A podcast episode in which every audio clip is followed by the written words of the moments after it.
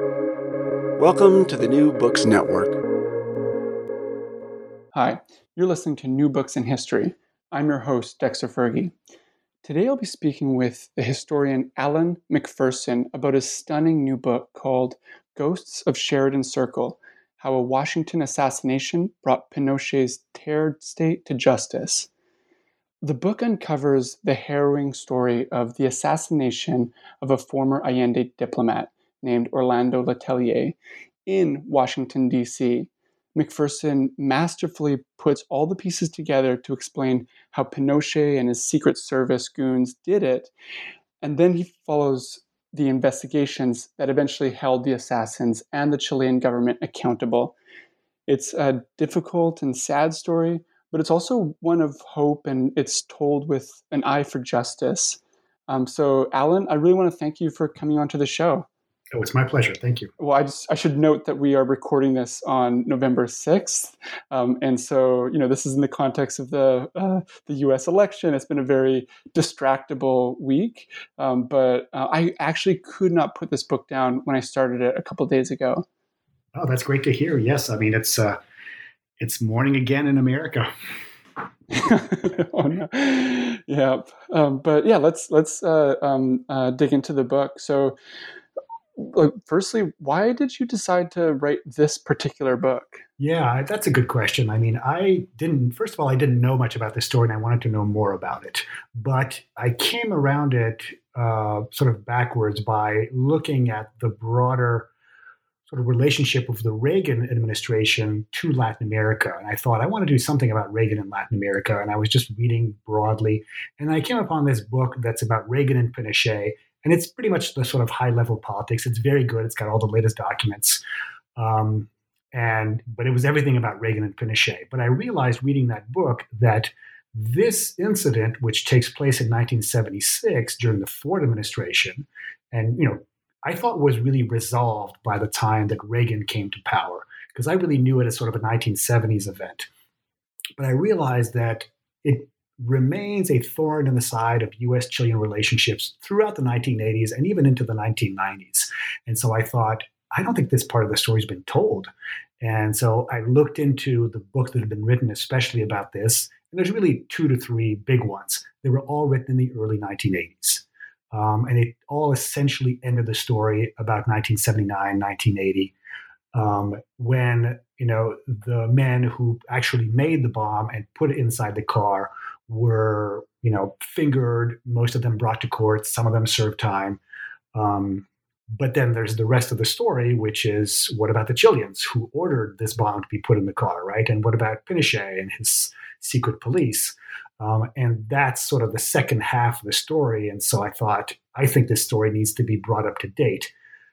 Plus, the other element I realized, which I half knew, which is that we have so many more documents now on the US Chilean relation um, than we had in the early 80s. And so there had to be a lot more detail on the first half. And, and I was right, there is. Mm-hmm. I think that your book is um, extremely good on on that second half. Um, uh, uh, so I'm glad that you were able to tell that. Um, I think it would be useful for listeners um, to maybe talk about the assassination itself. So can you just sketch for us, um, you know, what happened in Washington D.C. on September 21st, 1976? Happy to. Uh, so September 21st, 1976. Uh, Orlando Letelier had uh, been out of the Chilean government for three years and was working uh, in a think tank, a leftist think tank in Washington, D.C. And so he was going to work uh, that morning. He was living in Bethesda, Maryland, in the suburbs of D.C.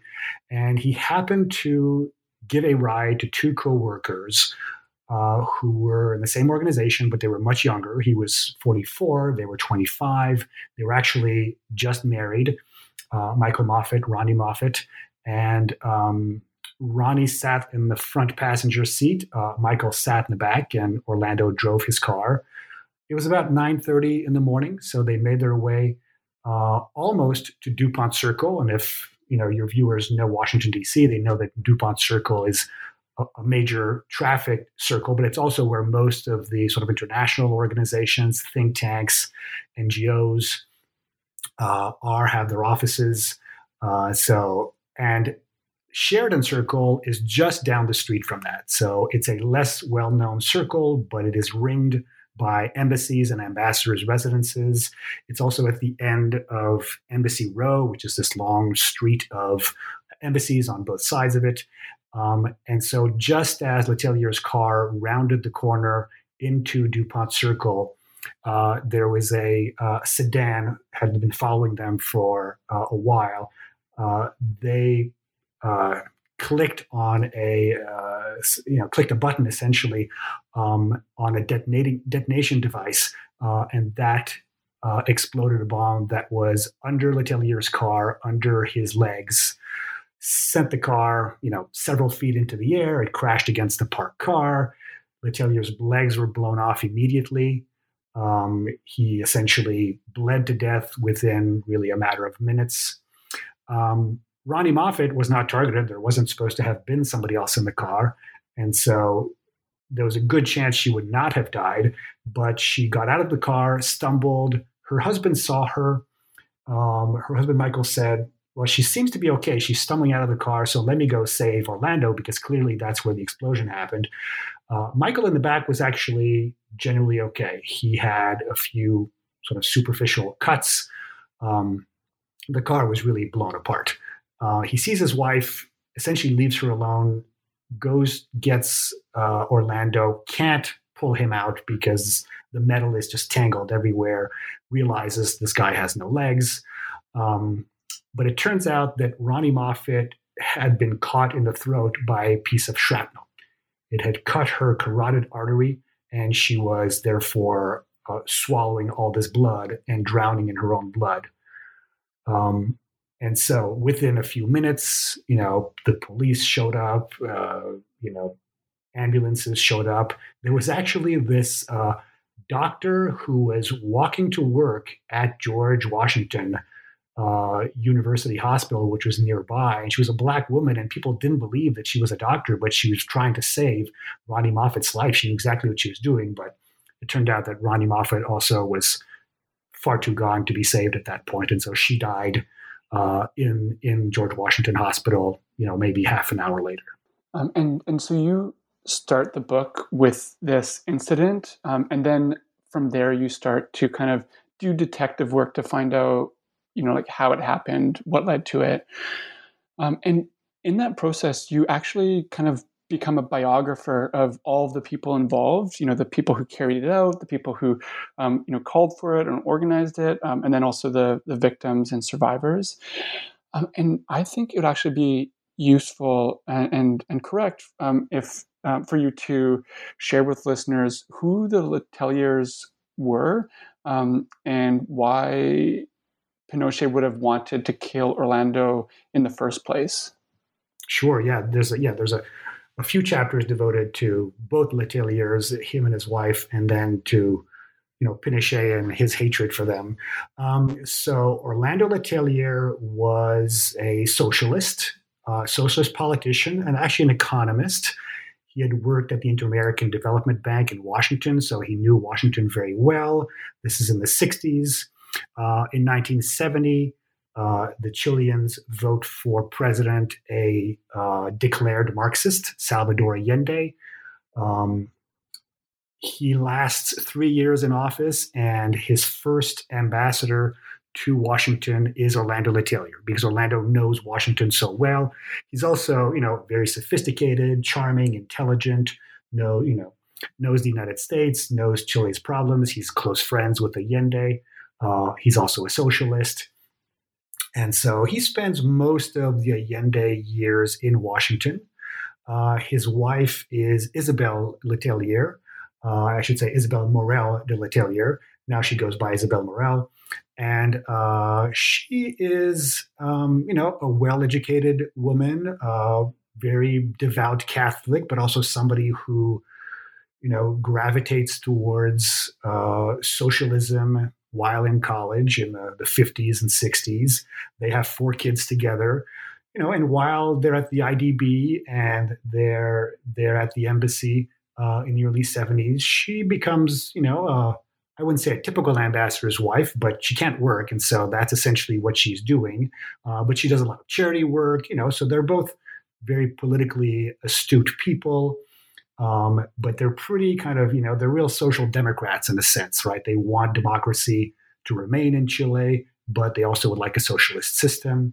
So, um, eventually, close to the coup of 1973, uh, uh, Allende, excuse me, the president Allende uh, recalls the ambassador back home.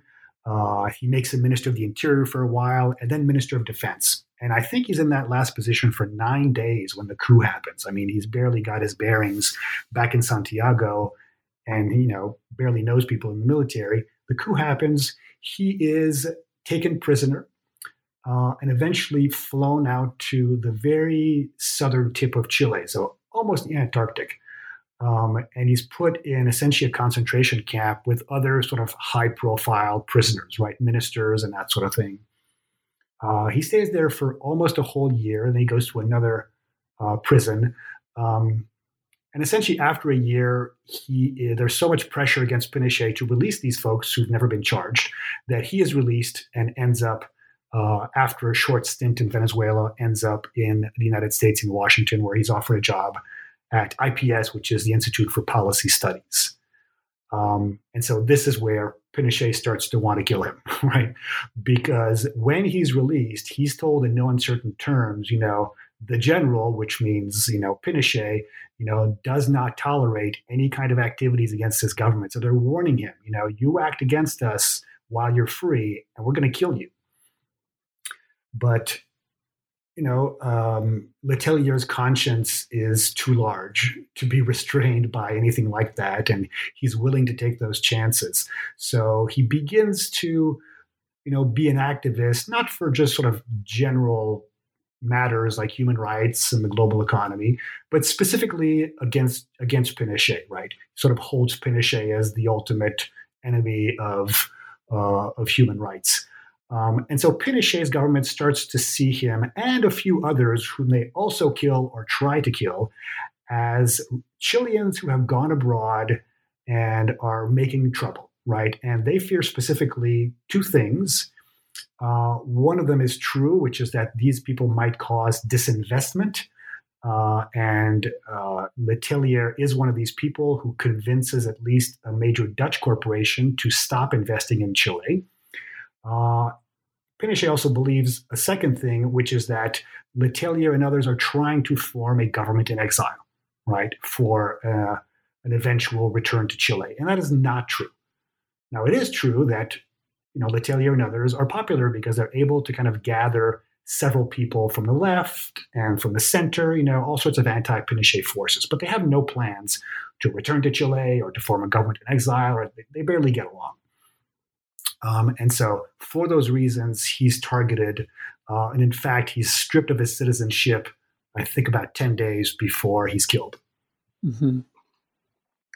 Yeah. And uh, uh your book is also a like deep dive into like the Pinochet security state, um, and that's actually um, yeah like one, one of the um, really really fascinating things. You're you're able to get like up close into these um, you know these like spaces that are um, you know like like secret um, where Pinochet and you know people like Contreras are scheming to murder Chileans abroad.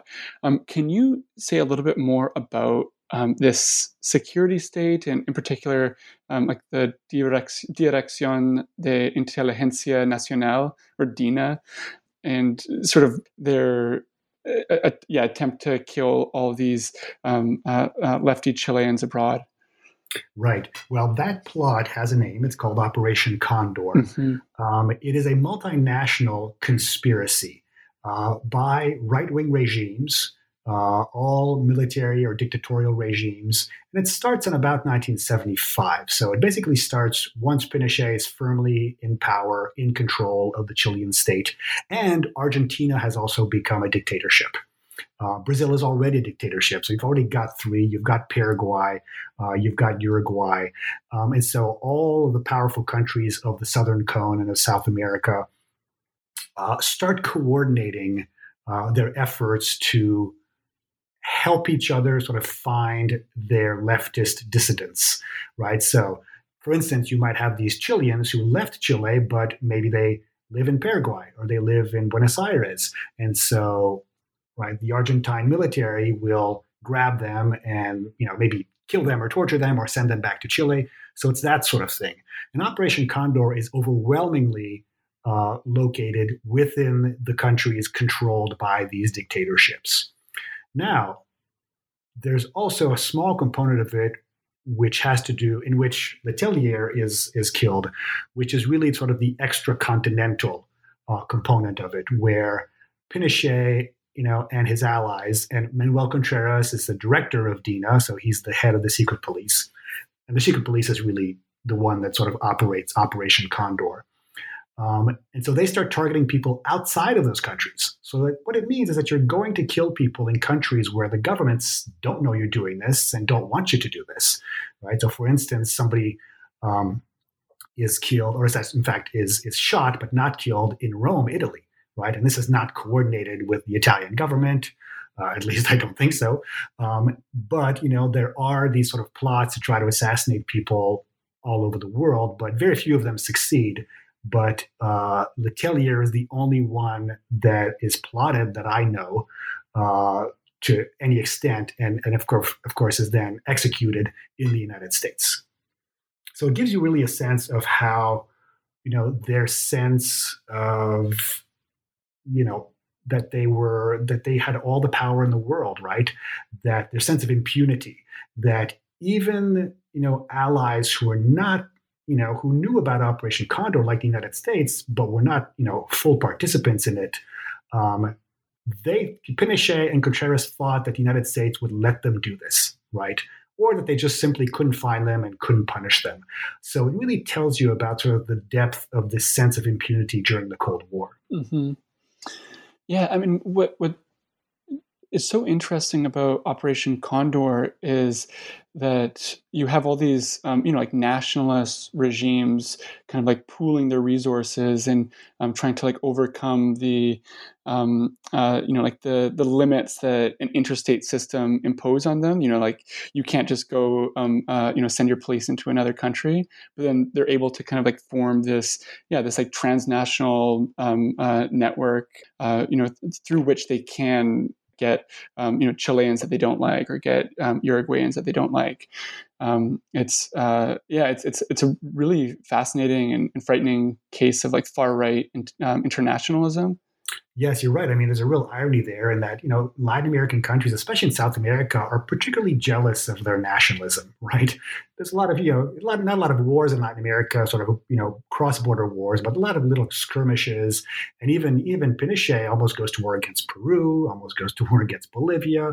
Um, you know, and yet he's willing to sort of really collaborate with these allies, or at least Contreras is, right? Really willing to collaborate with these allies and letting them, you know, cross his border and take their people. And um, and I think it speaks to their sort of ideological extremes. You know, I mean, they were they consider themselves to be in sort of a war for civilization, right? They were not only, you know, sometimes they were cynical about things, but they really thought that communists were the devil. Even peaceful socialists who had come to power through uh, through elections, you know, were demonic, and they were going to bring the end of Christian civilization and certainly of Catholicism. Um, and so they need to do, you know, every, you know, every means, you know, were justified to pursue these ends. Mm-hmm, mm-hmm. Yeah, I mean, it's it's something that I I, also picked up in um, Vincent Bevins' recent book mm-hmm. um, on the Jakarta method. I don't know if that's something that you've come across. I've heard but, of it. Um, in in all these cases, you have these uh, um, you know, like like far right actors, um, kind of like imagining um, communists doing the exact same thing that they're really doing. Yeah. like, you know, like these, um, yeah, like executions and concentration camps. And it's, it's this weird, uh, yeah, like far right imaginary that um, imagines communists doing just like the uh, the the most horrific things. Th- there's another aspect to all this, which is uh, DINA in Operation Condor. Um, we're rely- relying on um, these like very local actors, and another um, yes, like another character that you bring up in your book is um, Michael Townley, who's uh, an American um, by birth, but ends up in Chile. Um, and then his wife, who is such a strange person and could definitely have their own book, um, Mariana um, Callejas. C- can you just give like a quick description of who these people were and how like they like what their role was in um, in the assassination of um, Letelier? Sure, sure. I mean, uh, Michael Townley is the one who has the direct role, and so you're exactly right. He's I describe him as, a, as an American Chilean because he is, you know, his parents or his father works for the Ford Motor Company in Chile, so that's why he ends up there as a child. He goes through high school there, never goes to college. He's not particularly educated. Speaks Spanish very well with what's some of somewhat of an accent, but um, he's very much considers himself Chilean. Um, really, sort of adheres to the cause of socialism, even though he's not brought up particularly, you know, to be very political. Um, but he's sort of sucked into these far right groups um, during the Allende regime, right? There's these youth groups who are essentially proto fascists. Um, and they like him partly because he can teach them how to make bombs. So one thing he becomes good at in his you know 20s is uh, radio and bombs. Right? He's he's sort of a, a, a tech guy, uh, sort of a low tech guy, but he can do you know all sorts of hi-fi technology, that sort of thing. So he can make bombs. He can make radio controlled bombs. Uh, he can make Molotov cocktails. And so they're really into him because of that. So once the coup occurs, then a lot of these sort of proto fascists integrate into the government. They start doing the bidding of Pinochet. And so does Michael Townley. So DINA turns to Michael Townley, one, because he's a good bomb maker and two because he's an American. So not only does he speak English, but he can go back and forth to the United States and either buy bomb making equipment um, or just connect with people there. And some of the people he connects with are other anti-communists and especially Cuban Americans who hate Fidel Castro, who've moved to places like New Jersey and Florida, and are willing to do anything that Pinochet asks them to. Pinochet is the ultimate sort of big man against communism in South America. So if you're associated with him, your stock goes up. So we can talk about the, the, the Cubans later, but um, you know, Townley is sort of the linchpin of all of these forces, so of DINA, of the United States, of the Cubans, and he can make a bomb. So um, he's sent out on several of these missions abroad and is, is implicated and has been in many, many court cases since then. Um, but he's asked to make this bomb put it under Letelier's car, and he does so. Um, and he also, so he also marries Mariana Callejas, and she is uh, an artist and a writer. She's actually 10 years older than he is. She's got a couple of kids, and she's already divorced by the time they get married. So, you know, he's about 20, she's about 30. Um, but, you know, he charms her off her feet and the way you know the marriage doesn't go particularly well. They're both cheating on each other. Um, but um, eventually she also is interested in these anti Allende groups and then in DINA. She doesn't always like everything about them. Their anti-semitism for instance. Um, but she goes along with them because she feels this is the great cause of the moment. It's anti communism, and I've got to be a part of it. And so does Michael. And Michael is sort of her way of getting into these groups because she can't feel, doesn't feel that she can offer much, or, you know, these groups don't feel that she can offer much to them, but Michael can. Um, and so she never goes to the United States as part of this plot, but he certainly does, and then exits, uh, you know, before before uh, the killing. Yeah, and and um, you mentioned the um, the Cuban Americans, and so this is yeah, it's just another to me a, a strange twist in the story. You have uh, um, Cuban Americans who are doing the bidding of um, um, the Chilean government. Um, can you explain why and how, and just kind of uh, cure me of my uh, confusion? Right. I mean, these guys are they're an interesting bunch.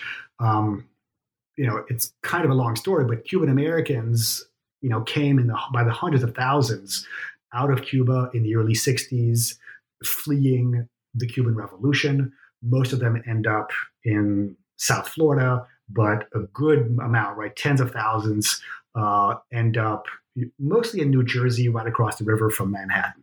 And so they create this Cuban community there. Um, and Cubans all over the East Coast will start then creating these sort of small militant organizations. Some of them are peaceful, but quite militant in their ideology. Others are violent. Um, in the early 60s, it's really not a problem for the US government because they, they, collab- they collaborate with the US government. And many of them train are trained by the CIA. Many of them are part of the exile force that heads out to Cuba in 1961 at the Bay of Pigs. But I'm sure many of your readers will know, your, your listeners will know that the Bay of Pigs is a failure, right? So the invasion of Cuba in 1961 fails. And after that, um, especially when the Johnson administration comes in in late 63, they're a lot less interested in what these Cubans can do for them because they've essentially pledged never to try to take over Cuba again. So you've got thousands of folks, maybe tens of thousands, who have been trained in espionage and code breaking and you know weapons and bombs, who now have no U.S. government support. So not only are they prone to do violence against Cuba, but they're angry at the United States. So, especially by the early 70s, when even the Nixon government is starting to think about normalizing relations with Cuba, um, these people then turn against the United States government in many ways. They say, we don't owe any allegiance to this government that has abandoned us. But the problem is, we can't seem to overthrow Castro, right?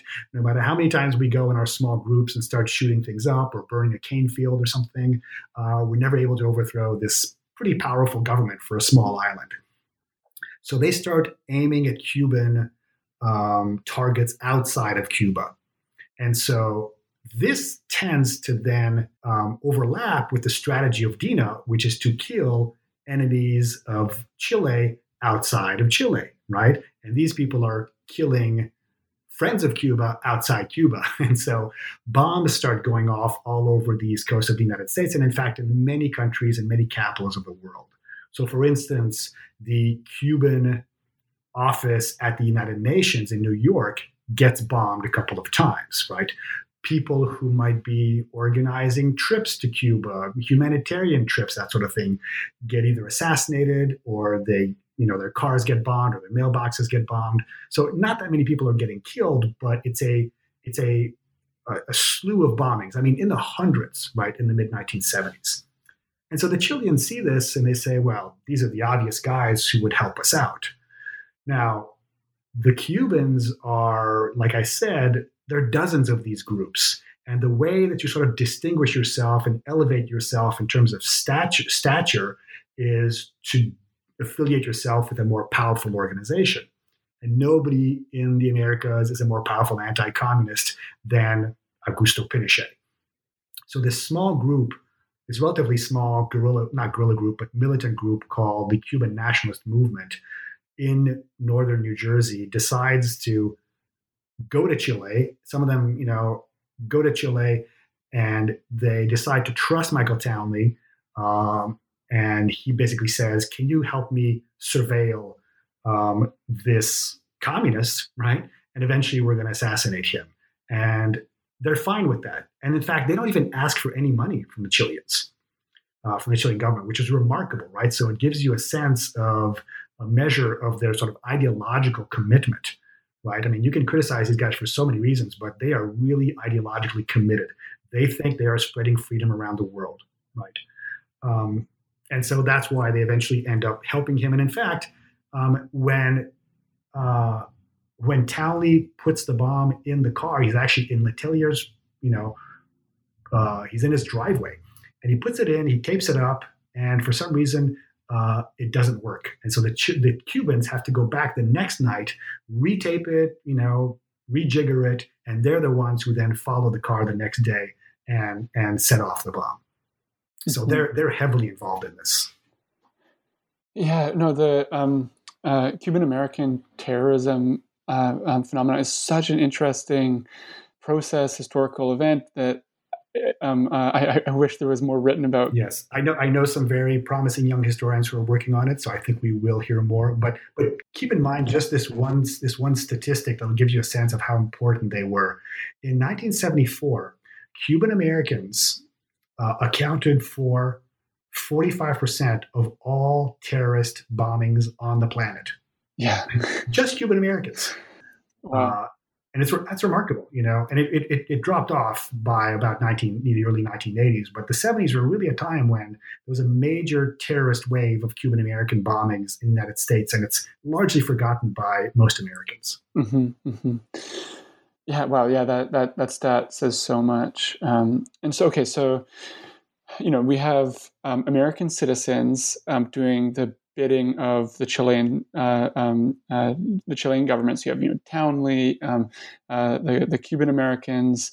Um, uh, you know, the, they're the ones who um, actually carry out the assassination of of a former Chilean diplomat. Um, and they also kill uh, an American associate of uh, that, that diplomat. and they do this all in the United States, in the capital. Um, and and they're doing this on behalf of a foreign government. Um, so this is just like a, a, really strange, like I don't know, like legal hodgepodge situation. Um, like how how did the U.S. handle the assassination? Um, well, let me let me speak to sort of the what legally this means. Right, first, one is that you've committed several crimes, but you've by killing these. I think the Chileans thought maybe that if you kill a Chilean abroad, it's not really a crime in the United States.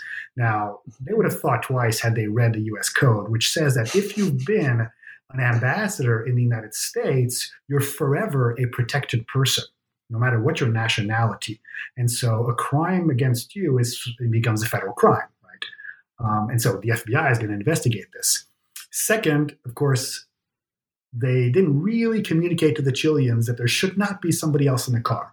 And so, you know, uh, although they had told Townley, but, you know, through this game of telephone, I think the message got lost that you really, really should not kill another person. Uh, there shouldn't be collateral damage, but there was. So they killed a U.S. citizen. So that's a separate crime. And then there's all the crimes about, you know, uh, conspiracy, conspiracy to do this, conspiracy to do that, destroying the car, right? There's like nine different crimes committed with this one bomb.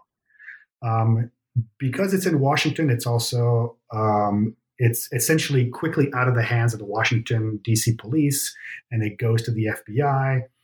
Um, it's handled in you know in federal courts, um, and I think all of this was not particularly considered by the Chileans. You know, there's this interesting episode in the book where Contreras's right hand man, his name is Espinosa, has a conversation with Michael Townley in which he tells him who the target is.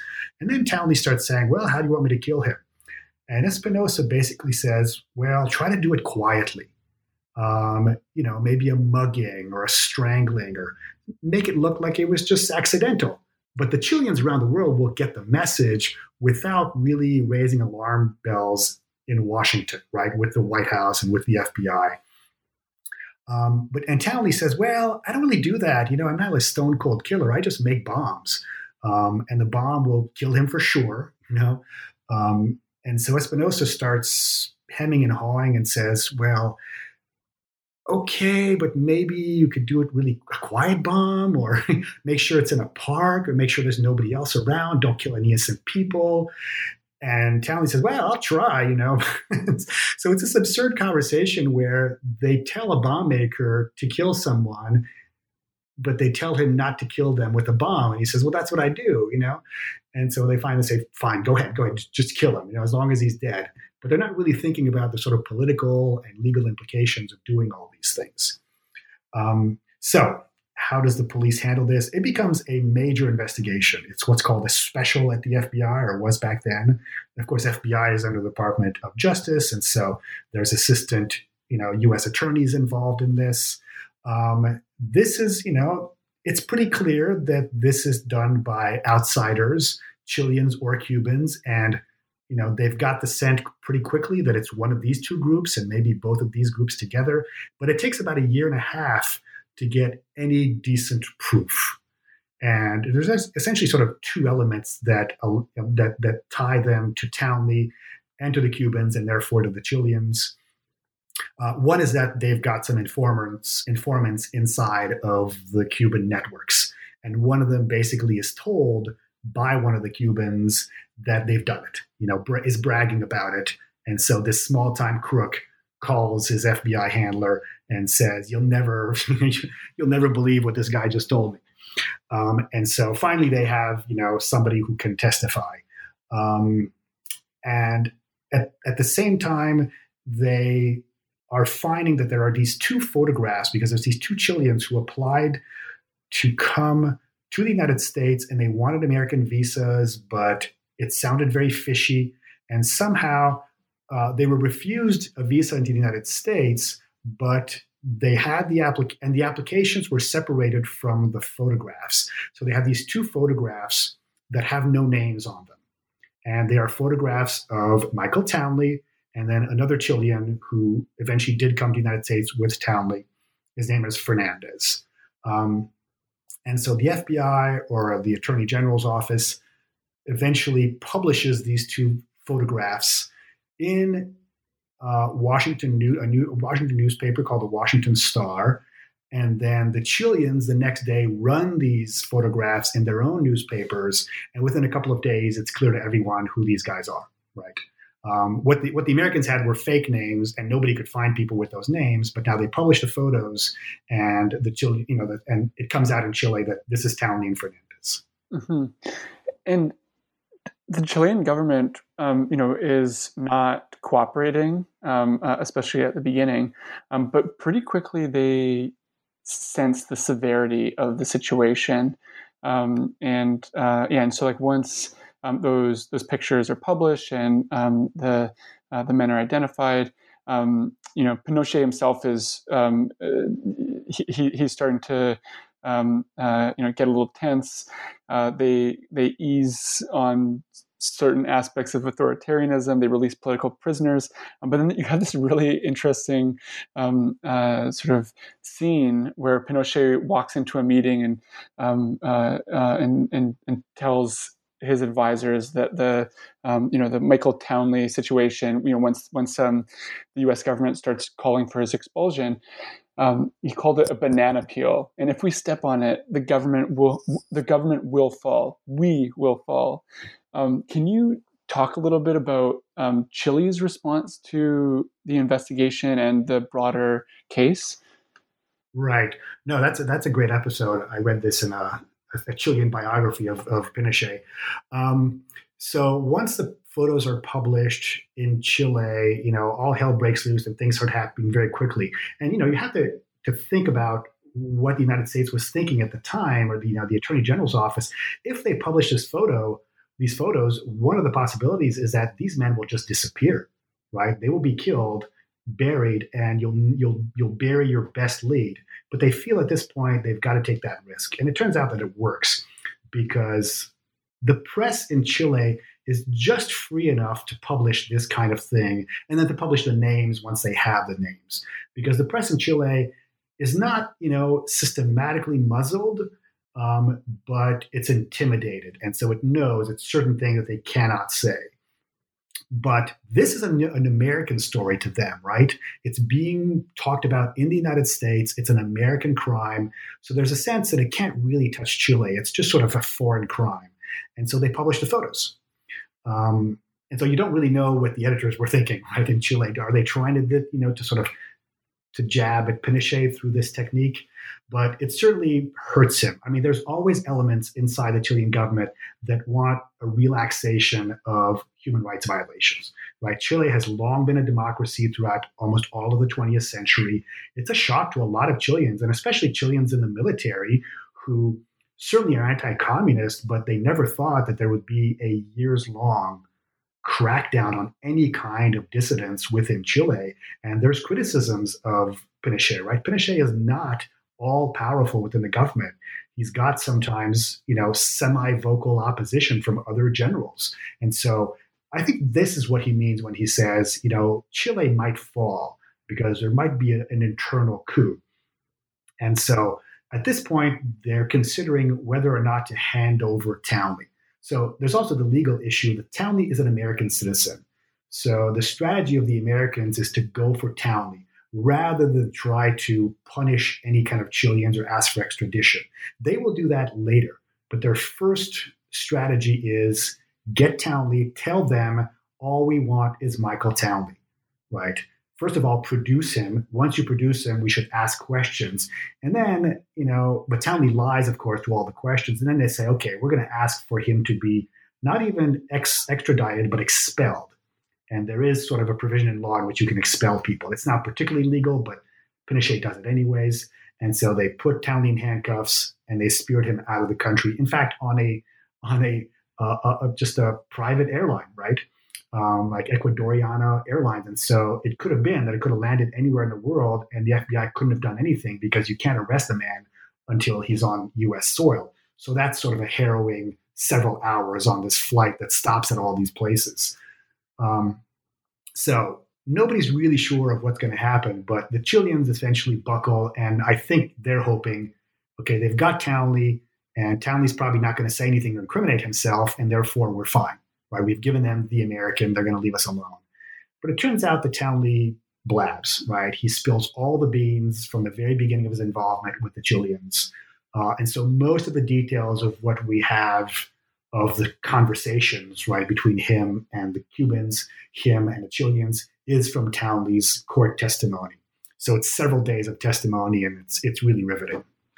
Mm-hmm. I mean, uh, um, just as a side note, I was thoroughly impressed with all of the dialogue that you include in the book. Um, at times, it read.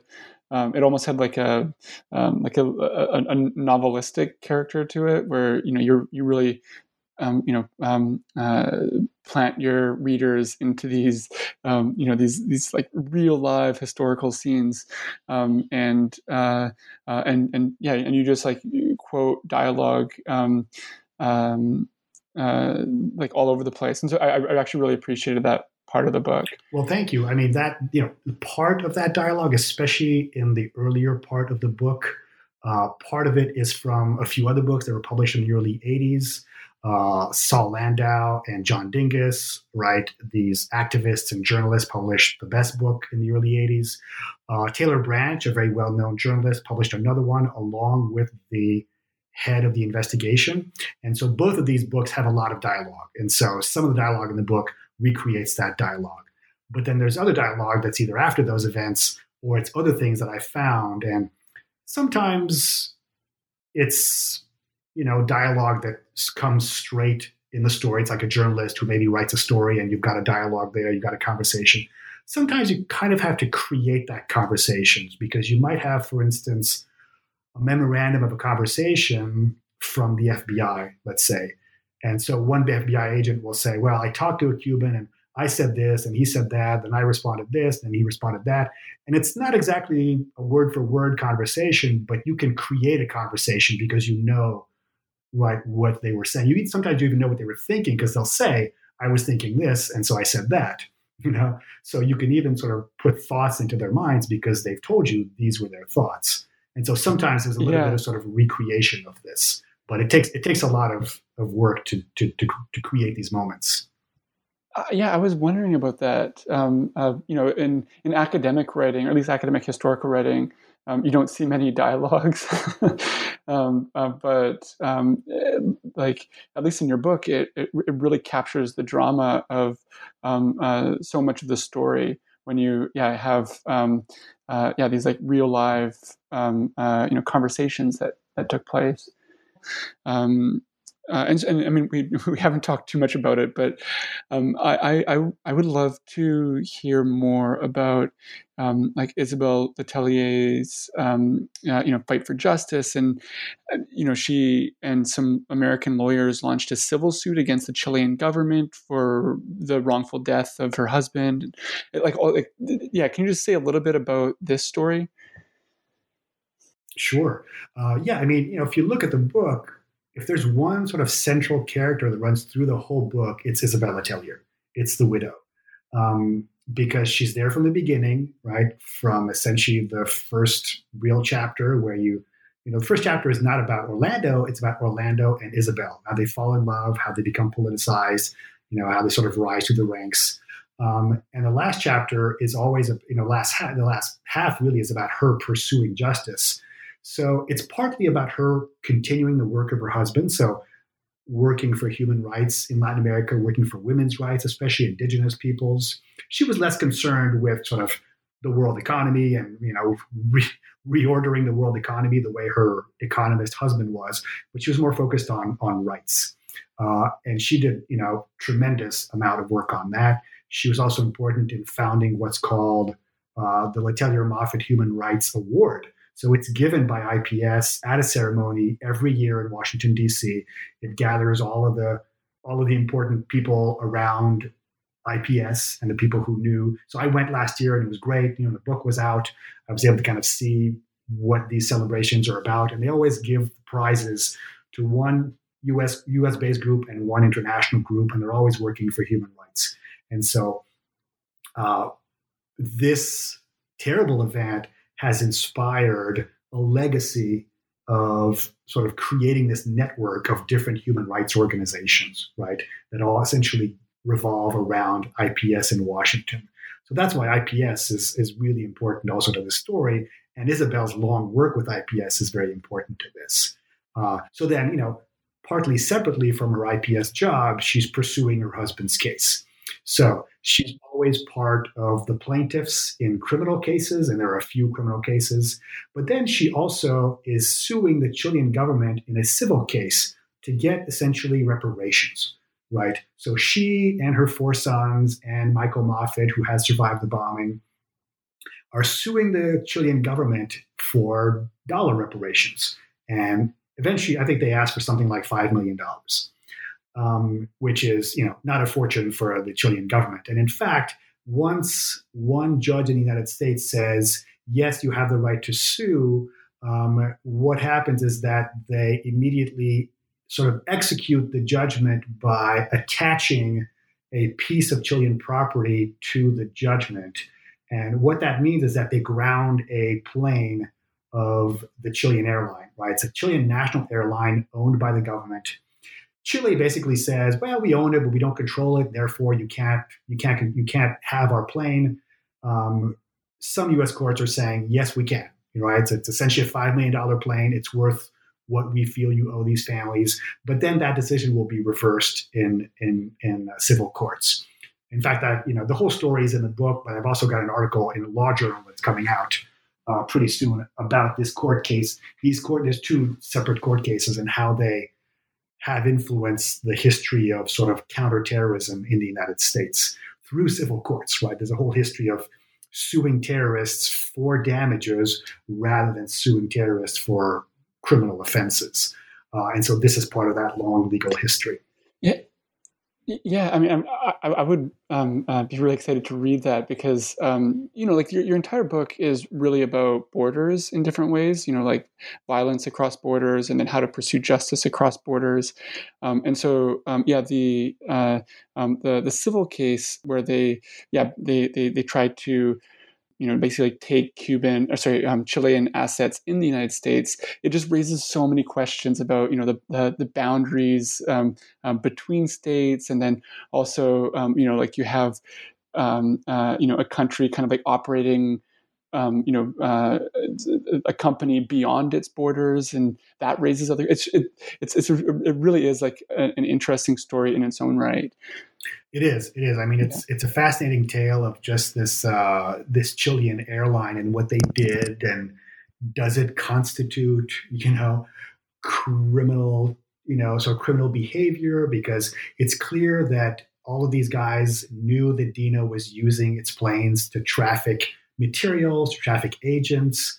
I mean, at some point, you know, at some point, apparently, they even gave Michael Townley, they let him into the control while the plane was in the air, right into, into the cockpit.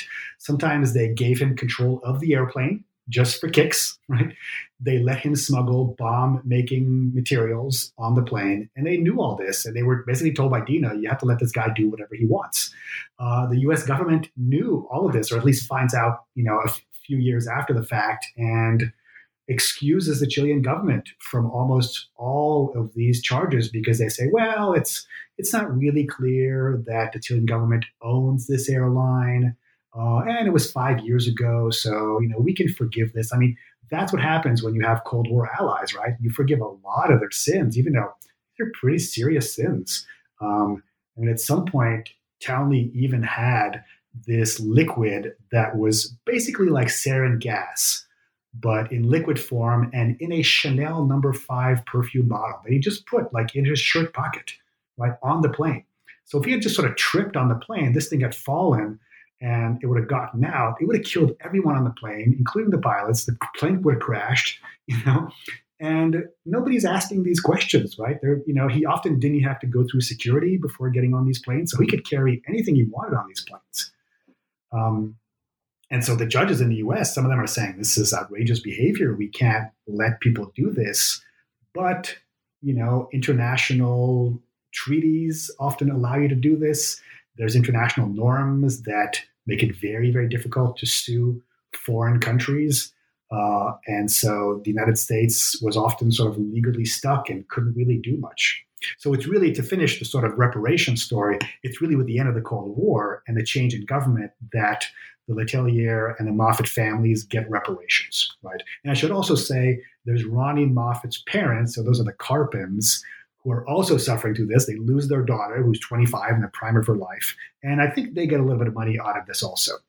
Um, but eventually, what happens is that uh, Pinochet is out of power by 1990.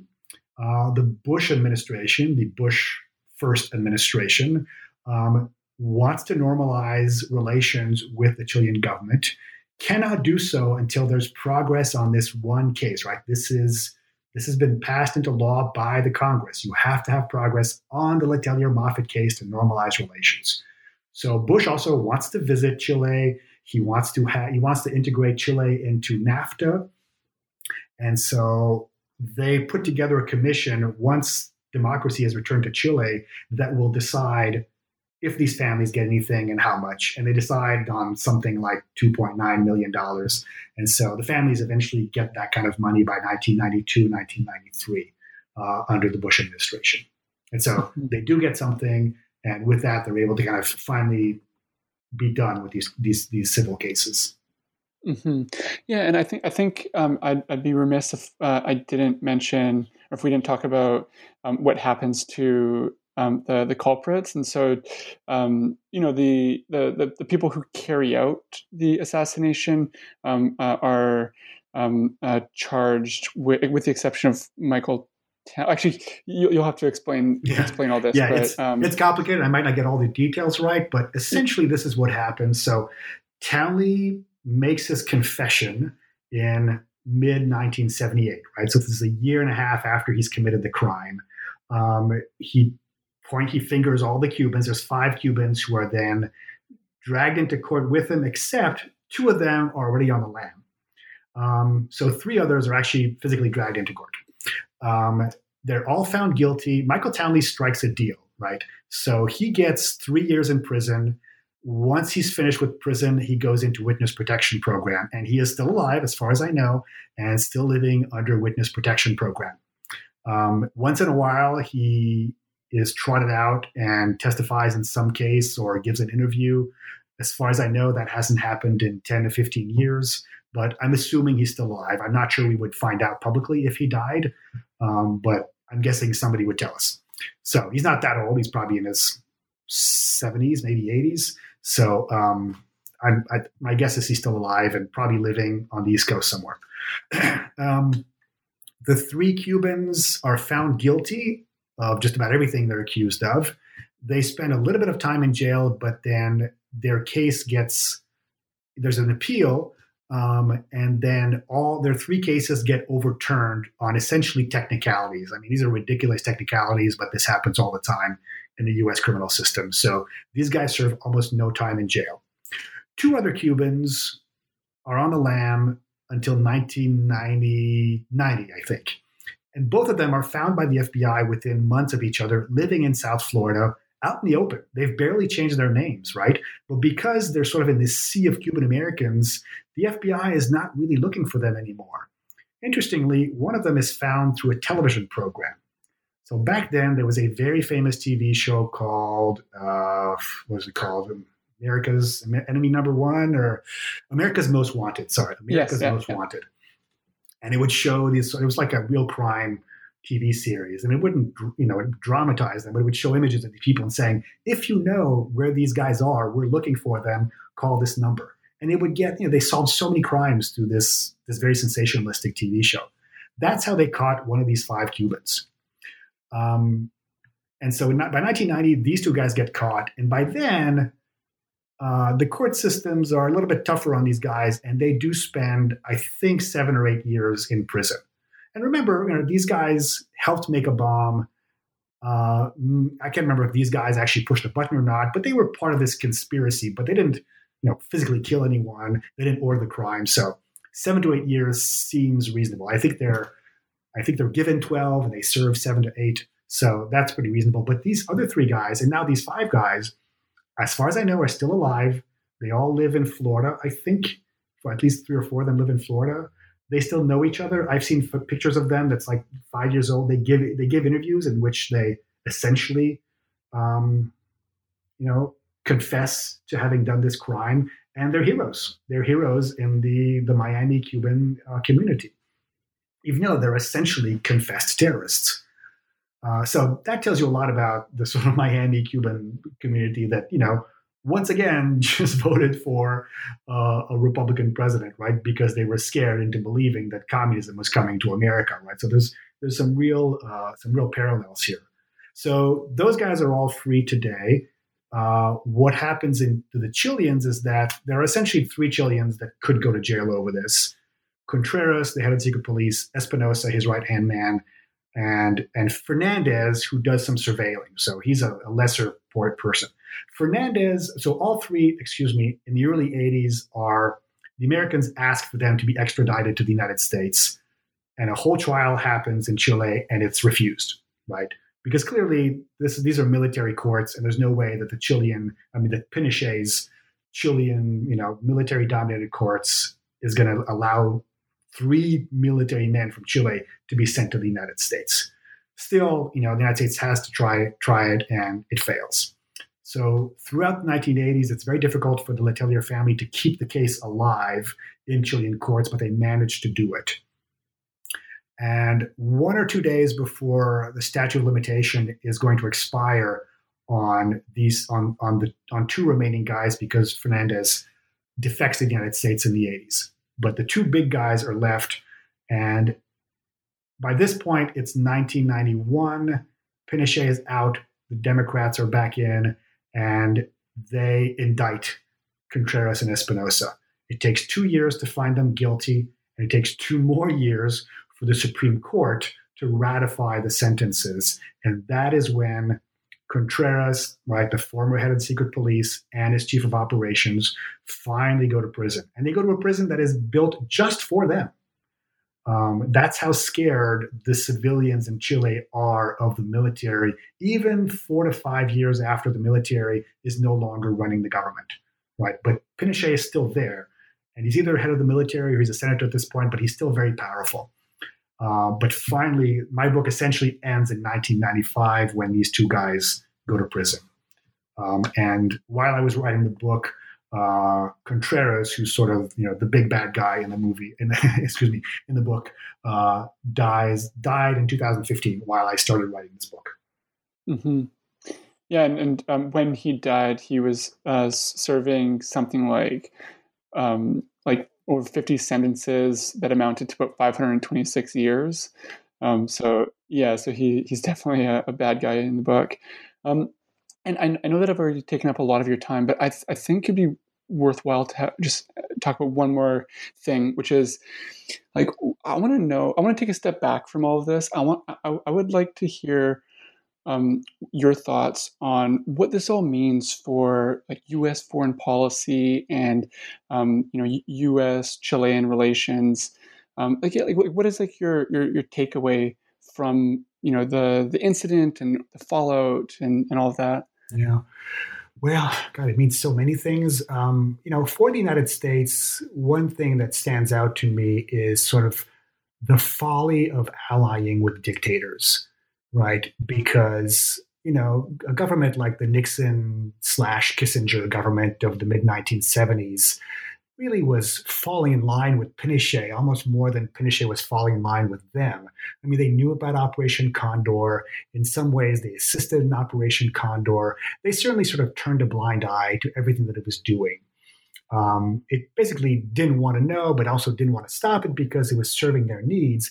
But they also lost control over it, right? Once you have an ally that uh, is a monster like Pinochet and you empower him to do so much evil, he's going to think that he can do anything he wants anywhere he wants. And so it's really a story of the United States sort of losing control of the Cold War, right? I mean, these guys are so ideologically driven and so violent and so empowered by the tools of the US empire that they feel they, they can go way beyond what even the United States, right, their patron country wants them to do. And so it's a story of them, both parties, Democrats and Republicans, deciding we got to rein this guy in, right? He's gone way too far off the reservation. Uh, but it's very difficult to do that because he's so empowered by the tools you've given him and sometimes literally by the weapons and the money you've given him. Now, what it means for human rights in Chile and South America is is equally as important, I would say. So this isn't necessarily U.S. Chilean relations, but it's sort of Chilean politics and South American politics, in that this case sets many precedents. It's an exception in some ways because it happens in DC, but because it happens in DC, it allows the Chilean Chilean jurists to prosecute this case first, right? Under Pinochet, there was a law called the amnesty law. It's in fact still on the books. And it said that you could not punish anyone in Chilean government for crimes committed between the day of the coup and sometime in 1978, which is the, the worst of it, right? I mean, almost everything happens in those years. Um, and so normally that would include uh, Letelier, but the United States government insists that you cannot include the Letelier case in this amnesty law. And so it is explicitly excluded, which means that the United States and therefore Chileans too can pursue this case. So it allows the freeing of a lot of documents within Chile and a lot of testimony. And so those documents can then be used in other cases. And of course, it, it outs Contreras and Espinoza and Fernandez, and it links them to Pinochet. There's a whole debate about whether Pinochet or not ordered this particular hit. Uh, in the 1980s, the CIA comes to the conclusion that yes, he did. And by the way, that conclusion reached by the CIA in the 80s was only made public in 2015 after I started researching this book, right? And this document came out that where the CIA said, we believe that Pinochet did this. It's not just Contreras, right? It's not just the secret police choosing the target, it's Pinochet. Um, so the case allows also the Chilean journalistic establishment to report more on human rights and to report on this one specific case. It tends to sort of awaken Chileans who might be kind of not really politically inclined to think much harder about how terrible this government is, right? Because once you get rid of the dissidents and the leftists, most everybody else is just kind of scared, but a lot of them think, well, Pinochet is not that bad a guy. He's restored peace. He's gotten rid of communism. You know, this is not so bad, right? The economy is doing relatively well. Sometimes it did, sometimes it didn't. Um, but this case keeps hammering at that that myth, right? That should, that that Pinochet is a patriot and innocent.